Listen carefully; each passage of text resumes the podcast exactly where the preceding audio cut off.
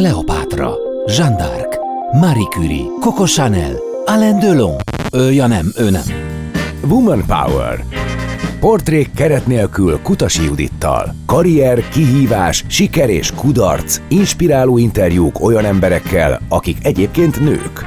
Woman Power hogyan gondolkodjunk másképpen, legyen szó például a felsőoktatásról, és tényleg feleslegesek lehetnek ma már az egyetemek a korábbi formájukban, milyen tudást, milyen ismereteket kell átadni a hallgatóknak, hogyan lehet segíteni őket abban, hogy felépítsék önmagukat, akár az én márkájukat. Sok mindenről beszélgetünk a mai napon. Vendégem dr. Tóth Ágnes, oktatási szakértő a Budapesti Metropolitán Egyetem elnök vezérigazgatója. Köszönöm, hogy elfogadtad a meghívást. Örülök, hogy itt lehetek. Nekem nagyon tetszik egy gondolat, ami arról szól, hogy míg a világnak problémái vannak, addig az egyetemeknek tanszékei, és ez egy nagyon elgondolkodtató és szemléletformáló mondat, én azt gondolom, és rákapcsolódnék arra, hogy egy korábbi TEDx előadásodban már néhány évvel ezelőtt te is a változás elkerülhetetlenségéről, illetve szükségességéről beszéltél, hogyha jól emlékszem. Mit gondolsz most erről, hol tartunk most ebben a folyamatban, hogyha a felsőoktatásról van szó? Valóban nagyon megváltozott az, hogy mit várunk a felsőoktatásról, mi a célja annak, hogy egyetemre egyetemre megyünk. Korábban ez a tudás forrása volt, és most már rég nincs ez így. Utaltál arra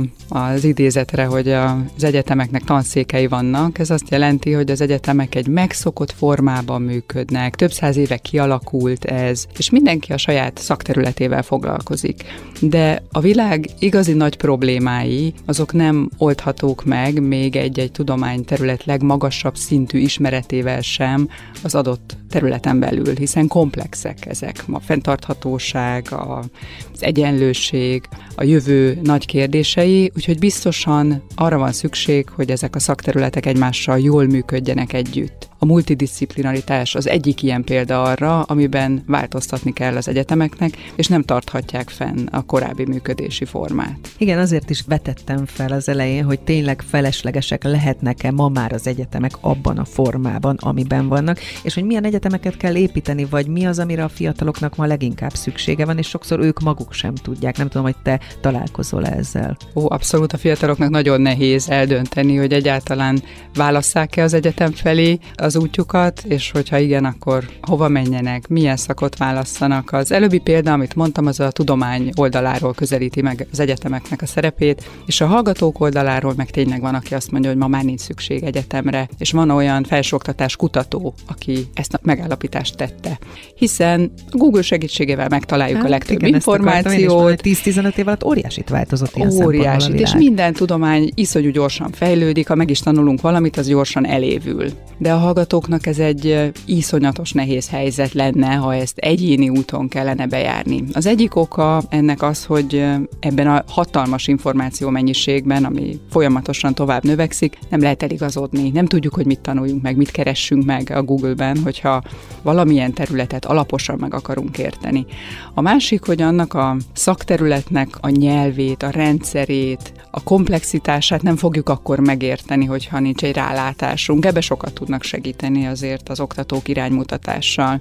De ennél még fontosabb, hogy a, az egyetemen azért egy olyan közösségnek lehetnek a hallgatók a tagjai, ami a szakterületben való fejlődés mellett nyilván az egyéni emberként való fejlődéshez is nagyon jelentősen hozzájárul. Igen, ezért lehetett nagyon nehéz az elmúlt másfél-két év az egyetemek számára, amikor ez a fajta közösségépítés, ez a fajta együtt gondolkodás csökkent le azáltal, hogy otthonról tanultak a hallgatók. Hogyan sikerült ezt áthidalni, ezt az időszakot nektek? A világban ö, nagyon sok egyetem indult el online formában természetesen. Iszonyatos mértékben nőtt az érdeklődés is, az igény az online képzések iránt, de az egy teljesen másik műfaj. A Metropolitán Egyetem is átvészelte a COVID időszakot, és egyik napról a másikra szinte minden képzésünket valahogyan átvittünk az online térbe. És nekünk szerencsénk volt, mert egy oktatási módszertan már előtte kidolgozásra került, amit tudtunk alkalmazni online is. és az oktatóinkat egy néhány napos tréninggel felkészítettük arra, hogy hogyan alkalmazkodjanak ehhez a felülethez, és azt gondolom, hogy így a lehető legjobbat ki lehetett hozni belőle. De ez még mindig nem az, mint hogyha élőben lettek volna ott a hallgatók. Az online térben a leggyakoribb hiba, amit elkövetnek, hogy a jelenléti oktatást próbálják átvinni oda. Az valójában nem lehet, mert ez a közeg ezt nem teszi lehetővé. Viszont vannak olyan lehetőségek, ami meg szélesebb tárházzal rendelkezik az online világban. Érdemes előre videókat, anyagokat elküldeni, megosztani a hallgatókkal, és a jelenléti egyidejű képzést, azt pedig interakcióra felhasználni. És ebben kell jól látni, hogy mit lehet online interakcióban, mi működik jól. Például sokkal hamarabb elfáradunk egy Zoom meeting során, hogyha az oktatás akkor is, vagy hogyha egy megbeszélés egy munkahelyen. Ezekkel jó tisztában lenni, és tudni, hogy mit lehet kezdeni ezzel. De jól értem, ezt ti is folyamatában tanultátok, vagy tanuljátok. Kénytelenek voltunk, akkor Ez így a világ nagy része egyik pillanatról a másikra ezt folyamatában próbálta megtanulni, és természetesen van az oktatásnak az a része, ami pedig kifejezetten az online felületre készül. Ezek óriásit léptek előre az elmúlt időszakban. Nyilván egy technikai fejlődés is járult hozzá, de a legfontosabb, hogy a módszertant megértették, és kidolgozták azokat az eszközöket, amit ma, ma már kényelmesen lehet alkalmazni. Első számú vezetőként te mennyire tudsz ténylegesen találkozni a fiatalokkal? Mennyire látsz bele az életükbe? Közvetlenül elég kevés lehetőségem van erre, de nagyon fontosnak tartom, hogy értsük, hogy mi a fontos számukra, úgyhogy átételesen, felmérésekkel és a munkatársaimon keresztül sokat teszek azért, hogy megértsem, hogy mi fontos számukra. Mert hogy ez a kulcs, hogy megérteni Így van. A, a, a fiatalabb generáció. Az egyik legfontosabb kérdés, amit minden időszakban felteszünk az összes hallgatónknak, hogy ajánlaná-e a Metropolitan Egyetem képzését ismerősének, barátjának. Egy egyszerű 11 fokozatú skálán kell erre és hogyha nem a maximális tízes értéket adta, akkor megkérdezzük, hogy miért, mi kellene ahhoz, hogy tízest adjon. És az erre a kérdésre adott válaszokból nagyon sok minden kiderül arról, hogy mi hiányzik neki mondjuk az egyetemről jelenleg, mi az, ami, amit ő másképp lát onnan. És ami ezen túl különösen fontos nekünk, hogy azok mit látnak a világból, akik még nem járnak egyetemre, és hogy ők hogyan képzelik el a jövőjüket. Kérdezted azt is, hogy hogyan választanak, hogyan tudnak elindulni ezen az úton, és ebben hogyan lehet segíteni. Itt is tényleg az a legfontosabb, hogy értsük egymást, tudjuk, hogy ők mit várnak, és mi mit tudunk nyújtani. Ehhez az önismeret az, ami kiemelten fontos a jelentkezőknek, hallgatóknak. Na most 18-19 évesen nagyon kevéssé ismerjük önmagunkat, vagy olyan mélységben, mint ahogy most mi itt akár ülünk, és már túl vagyunk egy-két vagy három képzésen, egyetemen, élettapasztalaton. Mit tapasztaltok, mennyire erős elképzeléssel, vagy úgymond ilyen belső drive-val érkeznek hozzátok a fiatalok, vagy igenis el vannak veszve, és még nem tudják, hogy mi az ő útjuk? Jelentős különbség van az egyes hallgatók között, de nagyon sokan abszolút nem tudják. Uh-huh. Sem az, hogy ők mit szeretnének, sem az, hogy milyen lehetőségek vannak. És nem beszélve arról, hogy ha megszerzik a diplomát, az azután öt évvel mi lesz, milyen pozíciók léteznek a világban, ezt pedig biztosan nem tudja ezt senki. Még, talán is, igen, ezt akartam mondani, ezt is senki nem tudja, de egy biztos, hogy a változás az ott lesz velünk, úgyhogy a változásra való felkészülés egy fontos része kell, hogy legyen a képzésnek, de lehet abban segíteni, hogy valaki tudatos legyen, az önismeret útján tegyen fontos lépéseket azért, hogy a lehető legjobb területet válassza magának. Hogyha tudja, hogy mi az, amikor a flow érzés, az igazán jó érzés eltölti, melyik melyik az a terület, amivel foglalkozik, hogy regényt olvas szívesebben, vagy gyorsan oldja meg a matek példákat, már ez is segítség abban, hogy iránymutatást adjon. Tehát ilyen és nagyon vannak... egyszerű dolgokra gondolunk itt először, amikor az önismereti útról beszél. Így van, csak ebben nagyon tudatosnak kell uh-huh. lenni. Legtöbben azt tudják, hogy nem szeretem a matekot, szeretem a magyar, de ez gyakran azért van, mert ez egyiken jó a tanárunk, a másikon meg nem. Igen, hogy van egy inspiráló ez is, ember, aki ez is valamiért fontos, kötődik ehhez de a hogy ez a személyiségemhez hogyan illeszkedik, hogy én ezt hosszú távon távon élvezettel tudnám-e csinálni, ehhez egy tudatosabb szintre kell lépni, hogy meg tudjuk állapítani. Érdemes különben szakembereket igénybe venni, akár ilyen tréningen részt venni, és online is találhatnak az érdeklődők olyan segítséget, ami a pályaválasztásban nyújt olyan infókat, ami a saját személyiségünket és a választott területet tudja összekapcsolni. Igen, nagyon nehéz kérdés ez, mert mondod az önismeretet, mi más lehet, ami még fogódzó lehet, hogyha a munkaerőpiacot figyeljük. De ők kezdőként, még csak pálya pályakezdők sem, hiszen most választanak szakot, egyetemet, nincsen olyan rálátásuk a munkaerőpiac pillanatnyi állapotára. Tehát tényleg nincsenek könnyű helyzetben. Ez így van, és azt gondolom, hogy ez nem baj, mert a munkaerőpiaca jelenleg tisztában lévő emberek azt gondolják, hogy erre érdemes hagyatkozni, de most beszéltük meg, hogy ez olyan gyorsan változik, igen, hogy valójában igen. nem. A turizmus például tíz évvel ezelőtt Magyarország legnépszerűbb szakja volt. Nagyon sokan akartak oda menni, úgy érezték, hogy ebből jól meg is lehet élni, nem kell olyan keményen matekot tanulni, tehát nem iszonyú nehéz elvégezni, és nagyon érdekes dolgokat lehet tanulni. Emberekkel lehet találkozni, Így pörgős. Van. Maga a szakma utána ilyen pörgős, és természetesen a COVID alapjaiban változtatta meg ezt a helyzetet. Most a top 20-as listán épp, hogy ott van a turizmus szak, és sokkal kevesebben akarnak oda menni. Minden esetben szerintem a munkaerőpiac aktuális helyzete befolyásolta ezt a döntést, de hogy ez hogy alakul 5-10 év múlva, ezt nem tudjuk megmondani. Viszont akkor nagyon nagy szerepetek és felelősségetek van egyetemi szakembereknek abban, hogy mit mutattok, vagy mire hívjátok fel a fiataloknak a figyelmét, és milyen utat mutattok nekik. Milyen eszközeitek vannak erre? Az önismerethez kapcsolódóan egy eh, tréning sorozatra hívnám fel a figyelmet, amit a Metropolitan Egyetemen nyújtunk a hallgatóknak, amivel azokat a készségeket, képességeket lehet továbbfejleszteni, ami valójában tudományterülettől és a világ aktuális állásától függetlenül segíti az embert abban, hogy jól boldoguljon. Ha hosszú távon próbálunk gondolkodni, akkor mi az, ami nagy esélye szükséges? Azok a készségek, amelyek nehezen automatizálhatóak, amiket nem tudnak átvenni a szám számítógépek, robotok az emberektől. Ezek tipikusan a gyors reakciót igénylő, beszélgetés, gondolkodást igénylő feladatok, mint például, amit most mi csinálunk, egymásra reakció, a menedzsment, amihez kreativitásra, probléma megoldásra van szükség. Ha ezeket a készségeket fejlesztjük, akkor biztos, hogy közelebb vagyunk ahhoz, hogy jól alkalmazkodjunk a változáshoz és a jövőhöz.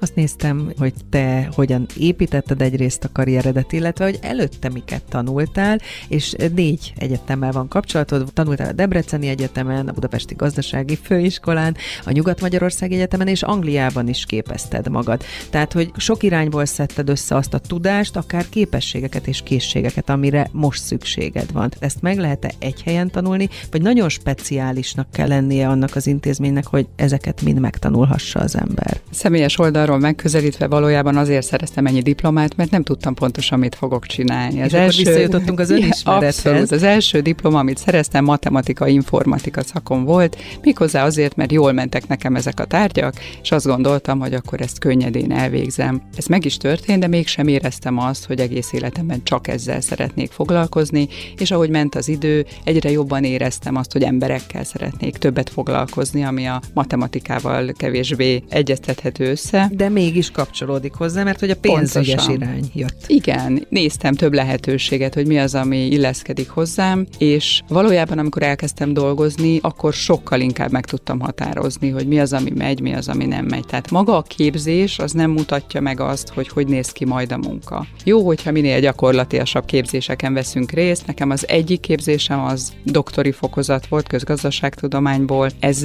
még inkább távol áll attól, amit a gyakorlatban most végzek. Én egy egyetemet vezetek, de ehhez nem kellene feltétlenül ennyi diplomát szerezni előtte, és nem is állítom, hogy ezeket használom, ezeket a tudásokat direktben, amit ott megtanultam. De ez idő alatt alakult ki bennem az a teljes én, ami, aki most vagyok, az a háttértudás, rálátás sok mindenre, és az a kapcsolatrendszer, szociális, nem csak a háló, hanem azok a készségek, amik hozzájárultak ahhoz, hogy ott vagyok, ahol most. És szeretném kiemelni, utaltál rá, hogy Angliában is Igen, ezt tanultam. kérdezni, hogy ez miért volt számodra fontos? Hogy annak van a legnagyobb jelentősége, és ezt javaslom is mindenkinek, mindenkinek, aki tovább tanuláson gondolkodik, vagy egyetemre jár, hogy szakadjon ki a közegéből, ismerjen meg amennyire lehet más körülményeket, más embereket, és másfajta szemlélettel fog találkozni, ami nagyon sokat hozzáad ahhoz, hogy megértsük az itteni világot, hiszen egy más perspektívából látjuk. Azt látom, hogy a Metropolitan Egyetem hallgatói is, hogyha megkérdezzük, hogy mi volt a legnagyobb élmény, azért leggyakrabban a külföldi cseretanulmányokra utalnak vissza, amilyen barátságokat ott szereznek, vagy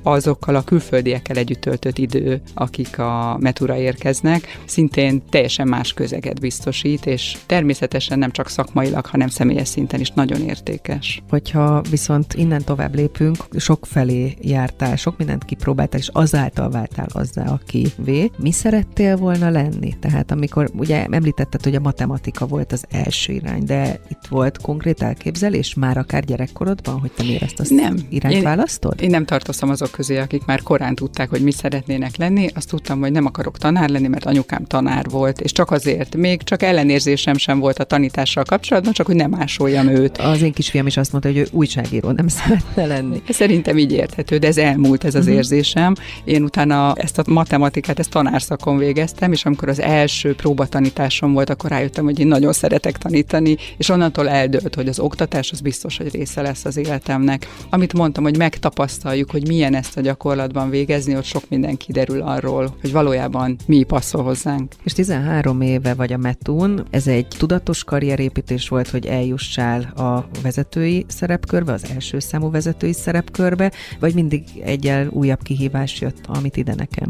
Hát 13 éve biztos, hogy eszembe se jutott, hogy valaha az elnöke leszek ennek az egyetemnek. Akkor marketingvezetőként érkeztem, és akkor arra koncentráltam csak, hogy azt a lehető legjobban csináljam, és tényleg nagyon sok mindent megtettem azért, hogy a csapatot úgy alakítsam, és az egyetemnek a marketing tevékenységét fejleszem, és különböző pozíciókat töltöttem be utána az egyetemen. A mostani pozícióm a leghosszabb, amiben legtöbb időt eltöltöttem, és ez nagyon hasznos volt, hogy teljesen más oldalról, mondjuk ügyfélkapcsolati területről, stratégiai területről láttam az intézményt, és így alakult ki bennem egy teljes kép. Szerintem ez hozzájárult ahhoz, hogy alkalmasnak találtak engem arra, amikor felkértek az első számú vezetői pozícióra. Tehát akkor nem voltak ilyen vezetői ambícióid, úgymond? Vagy azért az ott volt valahol? Az ott volt bennem, hogy én, én szeretek létrehozni? ráhatni uh-huh. arra, ami a környezetemben van, amit, amit csak a marketing kapcsán is mondtam, hogy szeretném, ha ezt még jobban tudnánk csinálni, és ahhoz voltak ötleteim, hogy hogyan lehet, és örültem, hogy el tudom érni, hogy ezt meg is valósítsuk. Tehát vezetői ambíció, ha ez ezt jelenti, akkor uh-huh. volt bennem, és hogyha összegyetem szinten vannak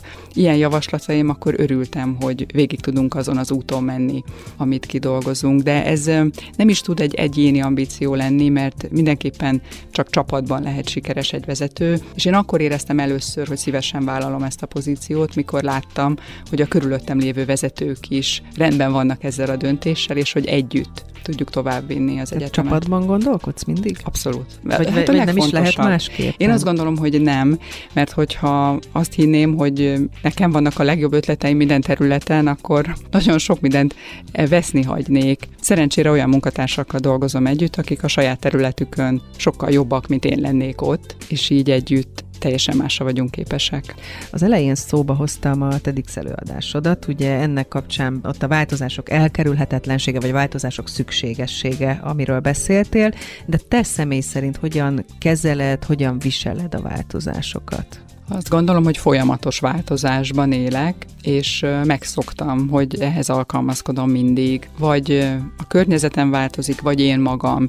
És azt is észrevettem, hogy ha már nincsen semmi változás, mondjuk nem érzem azt, hogy fejlődök egy adott pozícióban, akkor már nem is motivál annyira, és keresem rögtön azt, ahol változtathatok én magam a környezetemen. Lehet erre tudatosan is készülni, hogy mit tegyen az ember akkor, amikor hirtelen és jelentős mértékű változás van, mert azért az ritkán esik esik jól az embernek, amikor így ráborul valami más, és amikor az egész egyetemről van szó, akkor különösen látom, hogy oda kell figyelnünk arra, hogy a munkatársakat is fel tudjuk arra készíteni, hogy hogyan alkalmazkodjanak a változáshoz. De úgy érzem, hogy én ezzel így rendben vagyok. Igen, jó, hogy felhoztuk a te személyes utadat, és ezt annak kapcsán tettük, hogy a fiataloknak most kell kitalálniuk, hogy mik lesznek, de te se tudtad, amikor a matematika szakra beiratkoztál, hogy majd Magyarország legnagyobb magánegyetemének az első számú vezetője leszel. Egyébként mikor érezted azt, hogy megérkeztél? Nem tudom, hogy megérkeztem-e. Ez egy út. Én tényleg úgy látom, uh-huh. hogy ezt is lehet jobban csinálni, lehet máshonnan rátekinteni. Ha a Metropolitán Egyetem majd a kelet-közép-európai régió vezető egyeteme lesz, akkor lehet, hogy úgy fogom érezni, hogy még annál is jobb helyen vagyunk, mint most, de ahogy magamat ismerem, lehet, hogy ott is majd előre tekintek, és a megérkezés érzése, az nem biztos, hogy eljön. És nyilván így mosolyogva beszélsz mind a feladatkörről, mind az útról, amin vagy éppen vannak, vagy voltak nehéz pillanatok ebben, vagy ezen az úton? Persze. Vannak olyan feladatok néha, amihez az embernek nem fűlik a foga, vagy olyan kihívások, nehézségek, amikről tudtam, hogy a munkatársaimat rosszul érinti, és azt kellett megoldani, akkor nem éreztem jól magam. De alapvetően én nagyon élvezem a munkát, úgy általában szeretek dolgozni, a Metropolitan Egyetemen meg kifejezetten. Hogyan kezeled azokat a pillanatokat, amikor mondjuk falakba ütközöl, mert azért még hogyha egy egyetemnek a vezetője vagy, biztos, hogy vannak olyan pillanatok, amikor, amikor nem úgy alakul valamilyen, hogy az ember eltervezi. Persze, próbálom megállapítani, hogy ez egy olyan fal, amit le lehet bontani, vagy egy rajtunk kívülálló okból, az biztosan örökre ott marad. Ez ritkán vannak ilyen, ilyen falak, amikhez sosem lehet hozzányúlni, és megpróbálom megállapítani, hogy mi kell ahhoz, hogy lebontsuk azt a falat együtt. Alternatívákat szedek össze, és gyakran újra megpróbálom. Nem megyek fejjel a falnak, inkább elgondolkodom rajta, és szenáriókat állítok fel csapatban, és visszamegyünk ahhoz a döntéshozóhoz, vagy ahhoz a helyzethez, amelyikből ez fakadt, és próbálkozunk. És mekkora csapattal dolgozol együtt? Az egyetemen összesen körülbelül 400 munkavállaló van, tehát ez egy jó nagy csapat, és van egy ilyen hatfős vezetői kör, felső vezetők, akikkel szinte napi szinten dolgozunk együtt, és velük töltjük el a, azokat a stratégiai pillanatokat, amik ilyen értelemben meghatározóak. Nők, férfiak aránya az egyetemi vezetésben azért első számú vezetőként kevesebb nővel találkozunk. Nyilván, ha innen lefelé tekintünk, akkor egyre gyakrabban. Te ezt hogyan élted meg, és hogyan éled meg most? Változik-e ez benned is akár, hogy Az oktatásban amúgy több nő dolgozik, mint férfi, de igazad van vezetőként, itt is, hogyha körülnézek, gyakran több férfival találkozom, mint nővel. Régen nem szerettem arról beszélni, hogy én női vezető vagyok, mert azt gondoltam, hogy én csak vezető vagyok, és hagyjuk ezt, ne foglalkozzunk azzal, hogy nő vagyok, és így viselkedtem a helyzetekben. És működött, tehát ha én nem foglalkozom vele, hogy nő vagyok, uh-huh. akkor észrevettem, hogy a környezetem sem igazán, nekem ez nem jelentett problémát. De azt gondolom, hogy hogyha ez a kérdés felmerül, akkor sokan ilyen női élharcosként gondolkodnak, hogy most akkor ugyanolyan dolgokra képesek a nők, mint a férfiak, és adjuk meg ugyanazokat a lehetőségeket nekik. Nem ezért kérdeztem. I- igen, ezt tudom rólad, mert én is azt gondolom, hogy a férfiak és a nők alapvetően különbözőek. Tehát, hogyha ránézünk a felépítésük, az izomzatuk, de még azt is tudjuk, hogy a neuronok elhelyezkedése is. Tehát egyszerűen biológiailag mások a nők, mint a férfiak. És a képességeinkről is tudjuk. Ha megnézzük, hogy mondjuk milyen sportversenyeket rendeznek, ezeket külön rendezik a nőknek, meg külön a férfiaknak, mert különben mindig a fiúk hát nyernének. A képességek, a készségek. És a sakversenyeket is külön ligában játszák a nők meg a férfiak. Nyilván vannak egyéni különbségek, de hogy ebből csak azt szeretném, ha látnánk, hogy különbözőek vagyunk. Nem kell ugyanolyan vezetőnek lenni egy nőnek, mint egy férfinak. Más eszköztárral is nagyon sikeres és eredményes vezetőként mehetünk előre.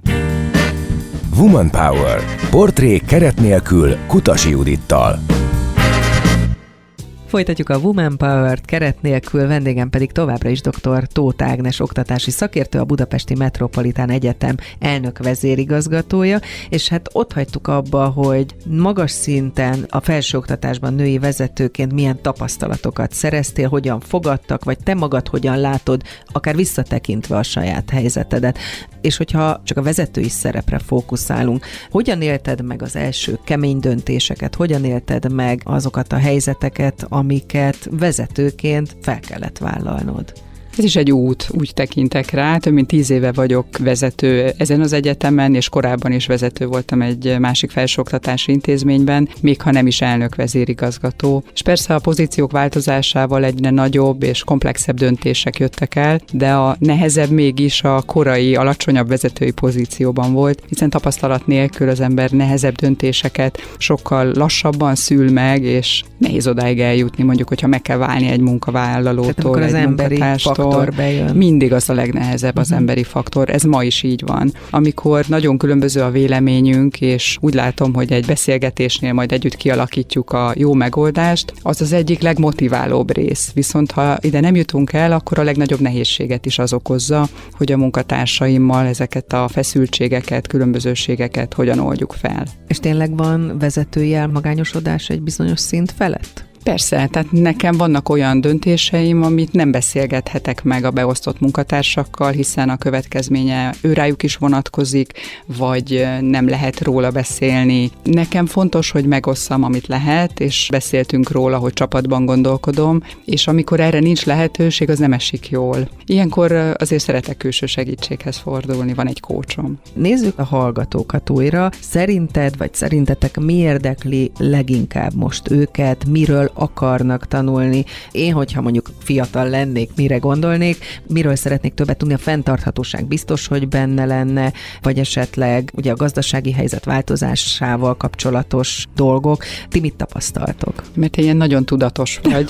Azt látjuk, hogy a hallgatók nagy része nem tudná megmondani, hogy ő miről szeretne tanulni. De lehet, hogy ez csak a korral jár. Igen, ez de hozzájárul. Az ilyen izgalmas kérdések szerintem érdeklik őket, és minél komplexebb témákat tudunk bemutatni nekik, amik amiket te említettél, azok ilyenek, mondjuk a fenntarthatóság. Vagy a klímaváltozás. Vagy a klímaváltozás. Ha egy ilyen komplex projekt van, abba bele tudják élni magukat, és látják a gyakorlati vonatkozását, látják, hogy ez pozitívan hat a jövőre, az nagyon tudja őket motiválni. Tehát kevesen akarnak a, nem tudom, differenciál egyenletekről tanulni, még akkor is, hogyha az előbb említett komplex kérdések megoldásához szükség van erre. De előbb célszerű megmutatni a nagy képet, és utána sokkal nagyobb belső motiváció motivációval hajlandóak a hallgatók is végigmenni azon az úton, hogy megértsék a részleteket, amivel aztán már képessé válnak a nagy kérdésekkel is foglalkozni. Most azon gondolkodtam, hogy az egyetemek, a főiskolák korábban garanciát jelentettek arra, hogy kiműveljük magunkat, elindulunk egy úton, találunk egy jó munkahelyet, és lehet még az is, hogy ott éljük le úgymond az életünket. De ugye beszéltünk is róla, hogy a munkaerőpiac átstruktúrálódik, ott a robotizáció, hogy lehet, hogy már a főnökünk egyszer csak majd egy robot lesz, és hogy teljesen megváltozott a világ. Hogyan tudjátok erre felkészíteni a fiatalokat? Erre a fiatal maga tud felkészülni, tudunk neki abban segíteni, hogy értse, hogy folyamatos változásról van szó. El kell fogadni azt, hogy például a diploma megszerzésével nem ér véget a tanulás. És mindjárt kitérek arra is, hogy az egyetemi évek alatt mit lehet ezért tenni, de fontosnak tartom, hogy mindenki tudja, hogy ez egy folyamatos, tényleg élethosszig tartó út. Tehát amíg... az, hogy ott egy diplomám, az még nem jelentheti azt, hogy ebbe a székben itt most hátra hogy dőlhetek. Hogy vagy egy, kettő, vagy három, vagyok. Még ez se biztos. Mert változik a technológia, a környezetünk, lényegében minden, az emberek körülöttünk, ha most Z-generációssal kell együtt dolgoznom, vagy X-essel, azt is másképp kell tenni. Tehát mindig van olyan új elem, amit érdemes megtanulni, tisztában kell ezzel lenni, és a tanulás jó, hogyha a mindennapi rutinunká válik akár tudatosan is. Na most azt mondtad, hogy nagyon nagy a metú, mennyire fiatalodik az oktatói kör? Nagyon nagy a szórás nálunk, tényleg Mert vannak 400 friss, főről beszéltél. friss diplomások, meg olyanok, akik a nyugdíj mellett vagy szélén vannak, és a 400 munkatárs mellett nagyon sok óraadó oktatónk is van, hiszen a gyakorlati képzésben fontos, hogy a munkaerőpiac szereplői, vezetők, akik éppen most végzik azt a munkát, amit tanítanak, ők álljanak be, és ott is nagyon különböző, hogy ki milyen életkorú. Nyilván az is változik, hogy milyen oktatókra van szükség, és erre az egyetemeknek is reagálniuk kell.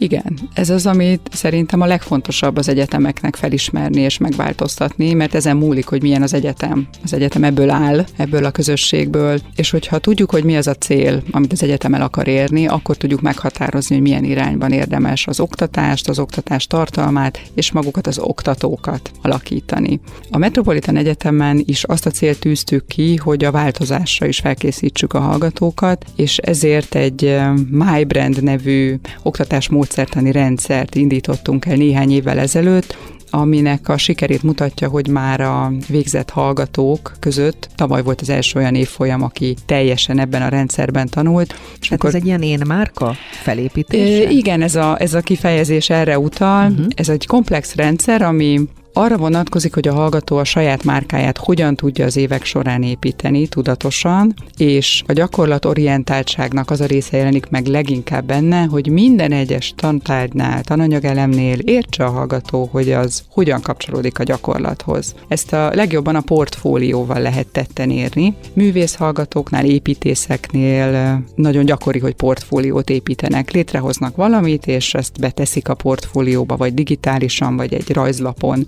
De nálunk minden szak, minden hallgatója építi a portfólióját, mondjuk egy gazdász vagy marketinges hallgató is, amikor létrehoznak mondjuk egy marketing tervet, vagy egy üzleti tervet, meg elsajátítanak egy újabb készséget, akkor erről készíthetnek egy bejegyzést, lefűzhetnek egy fájlt, amit gyűjtögetnek a tanulmányaik során, és nagyon jó tapasztalás nekik a diplomaszerzéskor, hogy látják, hogy mennyi mindennel találkoztak, és mi az, ami valójában az ő portfóliójuk, az ő egyéni márkájuk részévé vált. Így amikor a munkaerőpiacon megjelennek, ebből ki is tudják választani, hogy mi az, amit érdemes bemutatni egy adott munkáltatónak. Hát ezzel ez versenyelőnyre tesznek szert mondjuk más velük egykorú hallgatókkal szemben? Abszolút, sokkal tudatosabban. Igen, tudatosabban tudják bemutatni azt. Valójában gyakorlott pályakezdőként tudnak megjelenni, hiszen el tudják mondani, hogy mi az, amit már a gyakorlatban elkészítettek. És az oktatók hogyan fogadják, vagy fogadták ezt az új módszertant? Mert nyilván az ő partneri hozzáállásuk is szükséges ehhez. Hát ezt nagyon jól látod, ezen, ezen múlik. Ezen áll vagy bukik minden. Mindig volt egy-két nagyon lelkes oktatónk, aki szintén állandóan meg akarta változtatni, hogy ő hogyan oktasson, és ő nagyon nyitott volt arra, hogy ezt egy rendszerbe foglaljuk bele, és egyre többen csatlakoztak a kezdeményezéshez, és amikor azt a döntést hoztuk, hogy a teljes egyetemre ezt kiterjesztjük, akkor azért voltak ellenállók, voltak, akik lassabban csatlakoztak ehhez. Szerveztünk tréningeket, a mai napig mindenfélében van az oktatók számára is olyan képzés, tréning, segítség, a mentor-mentora, aki támogatja őket ezen az úton. Egyrésztről megmutatja, hogy mik azok az eszközök, amivel el lehet érni, hogy így építsük fel az órákat, és hogy lássák a nagy képet, hogy a hallgatóknak hova vezet. Tehát akkor az oktatók sem dőlhetnek hátra, ha jól értem. Tehát ez egy folyamatos közös munka eredménye Abszolút. kell, hogy legyen. Az új képzési módszeretek bevezetése óta már legalább hat év eltelt, ha jól tudom. Lehet már így visszatekintve hosszú távú tapasztalatokról beszélni?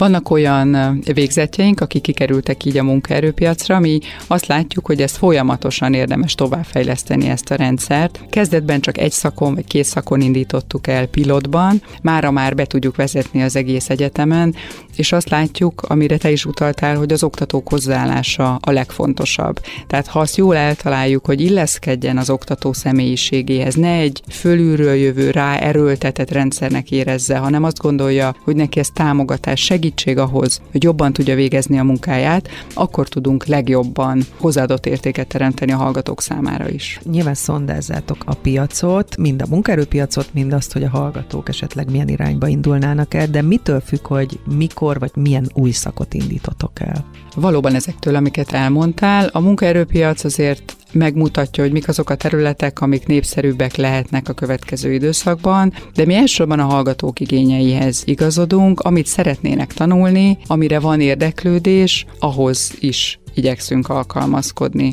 Az elmúlt időszakban a művészeti portfóliónkat bővítettük tovább, építészképzésben például alap- és mesterszakot indítunk, már a legnagyobb művészeti képzőhelyé váltunk. Az is fontos, hogy a teljes képzési portfólió hogyan egészíti ki egymást, hogy az egyik szak mellett melyek a mások, amiket lehet tanulni, hiszen közösen is tudnak így projektekben részt venni a hallgatók, illetve egy-egy oktató több szakon bevethető.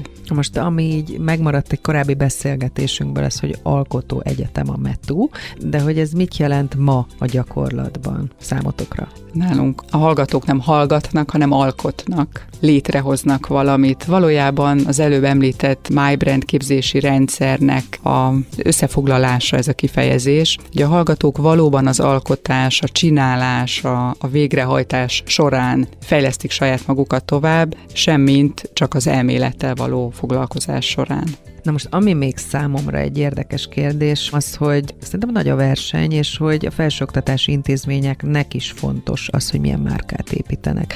Mennyire kell ebben oda tenni, úgymond magatokat? Valóban verseny van, a Metropolitan egy magánegyetem, és nálunk az alapszakokért minden hallgató fizet. Ingyenes képzések a mesterképzéseken vannak csak. Így nekünk különösen fontos az, hogy ha állami egyetemekkel is versenyzünk, milyennek látnak minket kívülről a hallgatók. Ugye a Metu nagyon tudatosan építi a márkáját, amikor ezt az alkotó egyetem kifejezést megragadtuk, akkor fontosnak tartottuk, hogy körüljárjuk, hogy ez tényleg illeszkedjen az egész egyetemhez, és hogy erre fel tudjuk fűzni az összes koncepciónkat, ami a képzésre vonatkozik. Mennyire figyeled a külföldi egyetemeket, tehát hogy akár inspirációt adjanak, hogy milyen irányban kell változni? Persze, hát ez különösen fontos szerintem az én szerepemben, hogy lássam a nemzetközi piacot. Nemrég volt például New Yorkban egy olyan világ összejövetel, World Academic Summitnak hívták, ahol a világ minden tájáról az a vezető egyetemeknek a vezetői voltak ott, ott is megtapasztaltam, hogy sokkal több sötét öltönyös férfi volt, mint nő, ahol arról beszélgethettünk, hogy merre fele változik a világnak a, az egyetemeinek a köre, és abban teljesen egyetértettünk, hogy jelentős változáson megy keresztül most, vagy most indul el a világ felsőoktatása. Két fő ilyen irány van. Az egyik, hogy az oktatás módszertannal elkezdtek foglalkozni az egyetemek. A metón mi régóta így gondolkodunk, hiszen elsősorban oktató egyetem vagyunk. De legtöbb egyetemen nem jellemző, hogy foglalkoztak azzal, hogy hogyan tanítanak. Inkább a mit tanítunk kérdést tették fel. Ez egy világtrend, hogy egyre inkább foglalkoznak ezzel. Ahogyannal. Ahogyannal. Hogy nem csak jó tudományos háttérrel kell, hogy rendelkezzen egy oktató, hanem kell, hogy értse a hallgatók nyelvét. Van egyébként olyan egyetem, külföldi egyetemekre, külföldi mintákra gondolok, amiből akár ötleteket lehet meríteni? Sok mindenkitől tanulunk, igen, és azt látom, hogy azért ez mindenhol folyamatosan fejlődik. Mi az Arizona State University-vel vagyunk egy olyan kapcsolatban, ahol alaposan megismertük azt, hogy ők hogyan tanítanak, mit használnak a gyakorlatban, milyen mondjuk a metaverzumra való felkészülés során az online világnak ezeket a mesterséges intelligenciával is épített részeit eszközeit hogyan használják. Ők előttünk járnak sok mindenben, úgyhogy egy biztosan egy olyan példa az ESU, akit érdemes szemmel tartanunk. Most megismertünk egy komoly első számú vezetőt, aki mindenre tudja a választ. Arról nem beszéltünk, hogy te egyébként édesanyja is vagy, egy 11 és egy 7 éves gyermeked van. Hogyan tudod ezt a vezetői szerepkört, ami azt gondolom, hogy nyilván nagyon sok munkaórával, nagyon sok felelősséggel, döntéshelyzetekkel jár együtt, összeegyeztetni egyeztetni az anyassággal, az otthoni feladataiddal, és egyáltalán azzal, hogy ennek az egésznek a közepén még te is ott vagy, vagy ott kell, hogy legyél a saját én időddel. Igen, és akkor a legjobb az én időm, meg saját magam, hogyha mindez jól harmóniában működik. Igyekszem a gyerekeimmel minőségi időt tölteni, bevallom, sok órát töltök munkával, tehát nem találkozom velük egész délután, de amikor együtt vagyunk, akkor én nem takarítok, nem vonulok el a konyhába főzni, hanem együtt vagyunk, és akkor tényleg arra fókuszálok, hogy a gyermekeimmel legyek, és a férjemmel még külön figyelünk arra is, hogy külön-külön is legyünk a gyerekekkel, hogy csak az egyik gyerek, mondjuk a lányom és én elmegyünk kutyát sétáltatni, és akkor csak 40 percig beszélgetünk. Ezek nagy jelentőségűek, és így jól érzem, hogy harmóniában halad előre a család élet is. Tehát nagyon tudatosnak kell lenni, ha jól értem, ebben is, illetve hát egyáltalán az időmenedzsmentben. Igen, amiből kevés van, azt tudatosan kell menedzselni, uh-huh. legyen ez pénz vagy idő. Nekem az idő az biztos, hogy olyan, hogy minden nap újra gondolom, hogy hogyan osszam be legoptimálisabban, és arra nagyon odafigyelek, hogy a gyerekeknek mi jut belőle. Miből töltődsz? Vagy hogyan töltődsz? A családdal töltött idő az töltődés a munkához, és fordítva van, amikor uh-huh. az ember kisgyerekek mellől alig várja, hogy egy kicsit dolgozzon. Ez így komplex, de nagyon szeretek kirándulni, mi például rengeteget utazunk, az egész családom azt élvezi, úgyhogy ezek mindig hozzájárulnak ahhoz, hogy, hogy teljesen másképp kezdjük a következő hetet. Ugye arról beszéltünk, hogy milyen igénye lehet a fiataloknak, vagy milyen út áll előttük, milyen kihívások. Te neked volt olyan példaképed, vagy olyan mentorod, aki inspirációt nyújtott, vagy aki miatt egy bizonyos pályára léptél? Egy személyben nem volt ilyen, hanem több emberben láttam meg elemeket, amit példaértékűnek tartott hallottam. Michael Crow például ilyen, az említett Arizona State University-nek az elnöke, ő 20 éve vezeti azt az egyetemet, és egy ikonnak számít az Egyesült Egyesült Államokban. Amit ő mond a felsőoktatásról, ahogyan beszél arról, hogy hogyan kell emberekkel dolgozni, az például nekem mindig példaértékű volt. És mi motivál abban, hogy ezen a területen maradj? Most már beszéltünk arról, hogy talán ez eddig a leghosszabb munkaviszonyod, úgymond, hogyha ezt így nézzük, lecsupaszítva. Mi az, ami, amit igazán szeretsz ebben? Látom az eredményét a munkánknak, hogy olyan hozzáadott értéke van, látjuk évről évre, még jobb minőségben, még több hallgatót tudunk kiszolgálni, hogyha arra gondolok, hogy a jövőben mi lesz a legfontosabb, biztos, hogy az oktatás az egyik eszköz, amivel hozzá lehet járulni ahhoz, hogy a jövőt a lehető legjobban építsük. Úgyhogy hogy ez az iparág az, ami legjobban érdekel, az nem kétséges. És ezen belül a Metropolitan Egyetem egy olyan rugalmas keretrendszerben van, hogy gyorsan tudunk alkalmazkodni, alakítani rajta, fejleszteni rajta, úgyhogy ez bizon benne, hogy még sokáig jelenthet kihívás számomra. A vezető mindig egyfajta lenyomatot képez a szervezeten, amit irányít. Te szerinted milyen hatással vagy a Metura? Biztos, hogy a vezető jelentősen meghatározza, hogy egyáltalán milyen kérdésekkel foglalkozzon az egyetemen bárki, vagy a munkatársak körében bárki. Én gyakran ösztönzöm azt, hogy ha valamit jól csinálunk, azt csináljuk még jobban. És hogy Akkor ne dőljünk hátra. nem kényelmes, az biztos. Tehát nem szoktak unatkozni a munkatársaim mellettem, hanem azt ösztönzöm, hogy mindig találjuk meg, hogy azt hogyan csináljuk még jobban, vagy hogyan indítsunk el egy teljesen új területet, és próbáljunk ki egy új eszközt eszközt. És hogyha így visszanézel, milyen vezetővé váltál, milyen vezetőnek tartod magad, és szerinted milyen vezetőnek tartanak a kollégáid? Ezt nehéz így kívülről megfogalmazni, milyen vezető vagyok, sok mindenből tevődik ez össze. Ahogy beszéltem a csapatról, abból is nyilvánvaló, hogy az emberi tényező az nagyon fontos számomra. Tehát én azt gondolom, hogy vezetőként a legtöbb, amit tehetek, hogy motiválom a munkatársaimat arra, hogy jó felé hajtsuk ezt a szekeret együtt, és ehhez sok minden kell. Kell egy vízió, amit be tudunk mutatni, amit világossá tudunk tenni, és a mindennapos apró ügyekkel is foglalkozni, érteni, látni, hogy a, a munkatársaknak mi az, ami a legnagyobb nehézséget okozza, ezeknek a harmóniáját megteremteni, ez töltik itt nagyjából a legtöbb időmet. Milyen terveid, milyen céljaid vannak, víziód esetleg, vagy mi van még a bakancslistádon? A METU szempontjából azt gondolom, hogy a nemzetközi esítésnek az a szintje, amikor a kelet-közép-európai régió vezető magánegyetemévé válunk. Egy, említettél Említettem, és ez, ez, ez a vízió, ez itt lebeg előttem, és ezt szeretném elérni, és utána lehet, hogy más vizekre tudok evezni. Én amit nagyon szeretnék még, hogy egy hosszabb ázsiai utazásra a gyerekeimmel el tudjunk menni, hogyha a magánvakancs listámat nézem, szerintem hamarosan akkorák lesznek, hogy érdemes lesz velük hosszabb útra is menni. Ez mindenképpen azt gondolom, hogy egy jó cél. Köszönöm, hogy mindezt elmondtad, és itt voltál ma. Köszönöm szépen a beszélgetést. Dr. Tóth Ágnes, oktatási szakértő, egyben a Budapesti Metropolitán Egyetem elnök vezérigazgatója volt a vendégem. Woman Power. Portrék keret nélkül Kutasi Judittal. Legközelebb egy hét múlva, kedden délután 4-től 6-ig. Hallgass vissza a Rádiókafé 98.hu-n.